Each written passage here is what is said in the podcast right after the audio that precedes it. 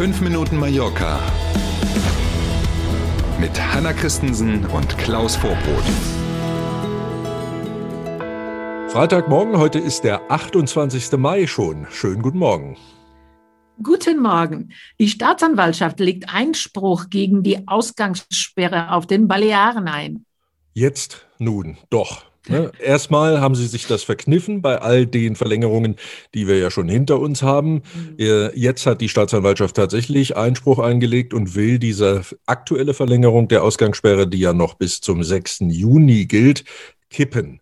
Die Balearenregierung hat jetzt drei Tage Zeit, um ihre Argumente beim Gericht vorzubringen und dann wird es eine Entscheidung geben.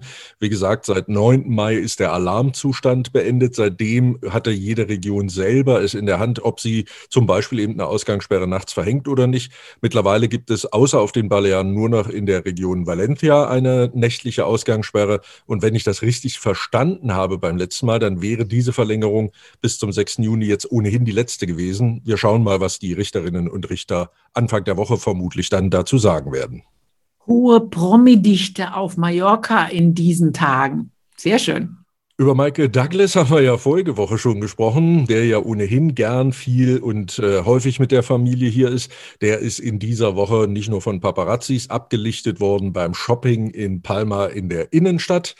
Ähm, dann war diese Woche auch zu erfahren, dass der äh, Kollege Schweinsteiger, der Bastian, der ja ohnehin auch hier einen Dauerwohnsitz mhm. hat, ähm, gerade einen Werbespot dreht und deswegen auch in Palma gesichtet wurde, mehrfach. Übrigens hat die Produktionsfirma dafür eine Villa angemietet, die früher mal, Achtung Hanna, dem dänischen Königshaus gehört hat. Mhm. Ja? Interessant, super ja. interessant.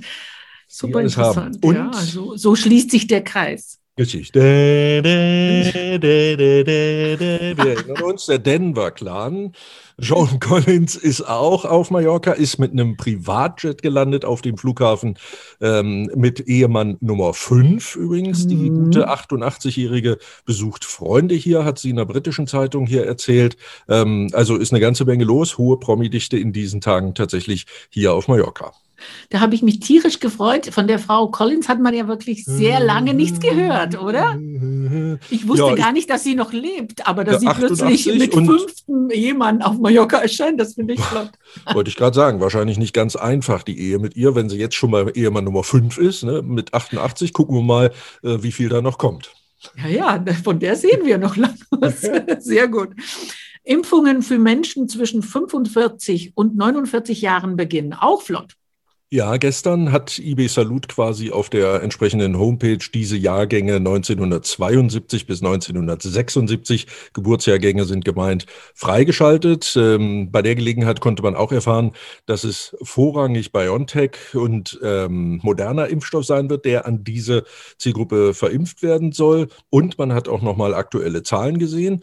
Knapp 16 Prozent sind es, die bereits die zweite Impfung haben und immerhin über 38 Prozent schon Personen, die die erste Impfung haben. Also aus denen werden ja dann bald Menschen, die die zweite haben.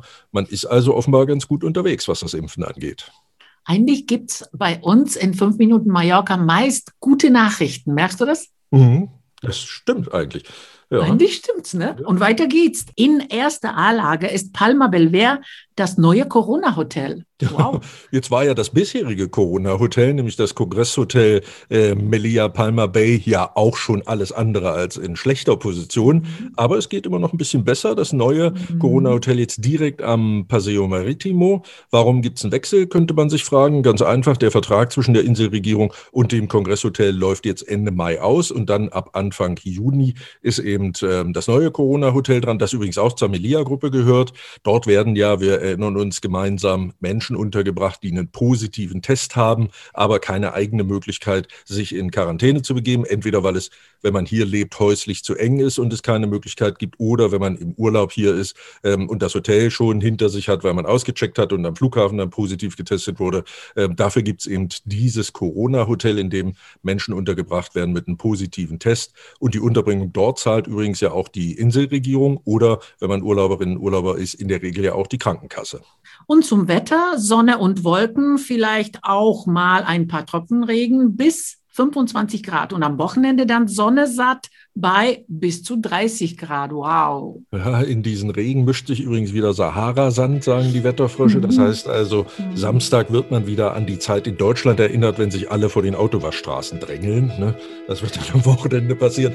Genau, bis dahin ist noch ein bisschen Zeit. Erstmal einen schönen Freitag und dann bis morgen früh, da sind wir nämlich auch wieder da. Bis morgen um sieben. Tschüss, machen Sie es gut.